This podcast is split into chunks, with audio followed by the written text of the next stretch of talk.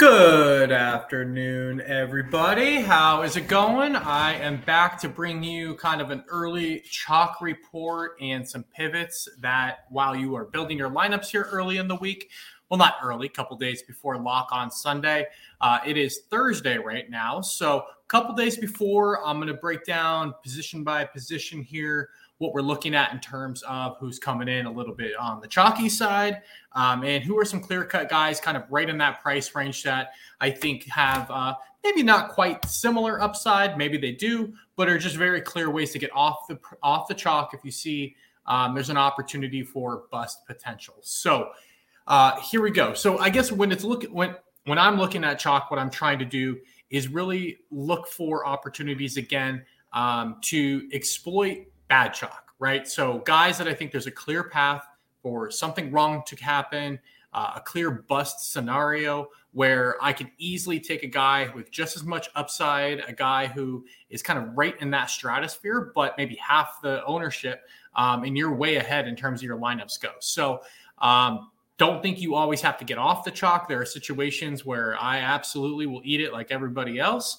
Um, if you have a stack that you really like, play it. Uh, but you can get different in a few different areas. You just don't want your entire lineup when playing tournaments uh, to be 20, 30, 40% owned. So the good thing here is week one, we have a ton of games on this first slate. So, you know, ownership is fairly reasonable. There's nobody outrageous, I would say. Um, but here we go. Let's just rock and roll through it real quick. Uh, at the quarterback position, the three highest owned guys it's looking like early on are going to be Jalen Hurts, at 13, 14%, Lamar Jackson around 9, 10, and then Joe Burrow at about 8. Uh, you also have Kyler Murray hovering around 8. So, again, nothing glaring here. Um, again, with such a big slate, we know it's going to be pretty spread out, especially at the quarterback position. But I think there are three guys right now who are being overlooked quite a bit. Uh, could be pivots, um, kind of in that high, mid, and low tiers if you're looking to get away from it. Um, and those guys right now would be um, Justin Herbert, uh, he's looking at 6% ownership right now, which is quite interesting. Uh, Aaron Rodgers is at 3%. We understand why that is, but it's still Aaron Rodgers. Uh, and then Captain Kirk Cousins, uh, he is hovering right around 4%. So you've got three guys there. Um, I think all three have pretty good upside, especially, you know, you've got Rodgers. If that game pops off and Minnesota starts scoring, watch out. Um, yeah, and, and, then Captain Kirk, we know he's got great weapons. Uh, and Herbert, six percent is a little bit interesting. I, I need to dig in a little bit more there and why that is. But um, but yeah, that's kind of where we're looking at for the quarterback position. Moving on to running backs, we have CMC and Jonathan Taylor up there in that 18 to 22 percent range. Both of them are going to be uh, the highest owned running backs on the slate, most likely. You've then got Joe Mixon at 19 percent uh, and Saquon rounding it out at 18%. So those are going to be your four highest owned guys. In my opinion, I think there's three guys, uh, kind of a pivot off of each of those, so to speak. If you wanted to go there um, and get different, who I do think have major upside. Um, if you're going to go in that 8K and above range, a pivot would be Austin Ekeler. He is coming in right now at about 10% ownership. So you're getting him at half of the CMC ownership. Uh, Joe Mixon again at 19. I think a clear 7K pivot could be Alvin Kamara at 8%. Or if you want to get weird, James Conner uh, is at 5%. So you have two guys there that are a third of the ownership uh, in some cases as Joe Mixon. And then Saquon Barkley again, 18%. Going to be heavily chalky. I know this sounds a little bit gross, but Antonio Gibson is hovering at 8%. He is going to get touches, he's going to get volume. Um, and let's not forget, uh, Saquon Barkley is now going up against Tennessee, who was a major uh, run stuffing defense last year. So, you know, I, I think Saquon, very low priced. He's, there's a reason why he's going to be chalky. But if you don't want to go there and you want to get ahead of the field and kind of cross your fingers, uh, there's some guys down there you could definitely move to. Two other guys that I think are getting way overlooked um, and not being talked about at all across any major site is Elijah Mitchell and Rhamondre Stevenson. Both of those guys right now are below 3% ownership in the 5K range. I don't know why they're being completely ignored. Uh, I think everybody's strategy this week is pay up, go double barrel running back, and play the safe route.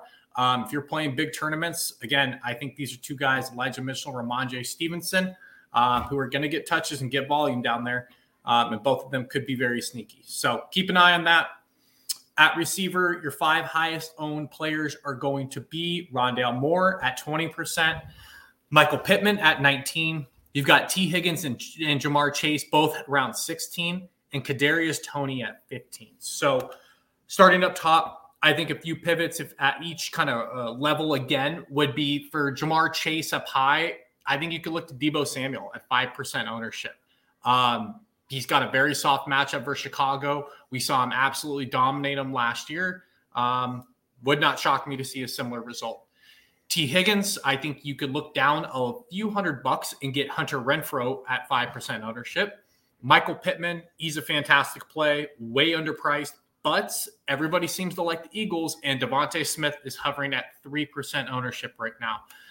If you're going to go down, down, down, Kadarius Toney, Rondale Moore, um, I think one guy that's down there that looks very interesting right now is Joshua Palmer at 4% ownership. He is going to be the number three receiver in San Diego. Sorry, LA. As that was coming out of my mouth, I was trying to pull it back in.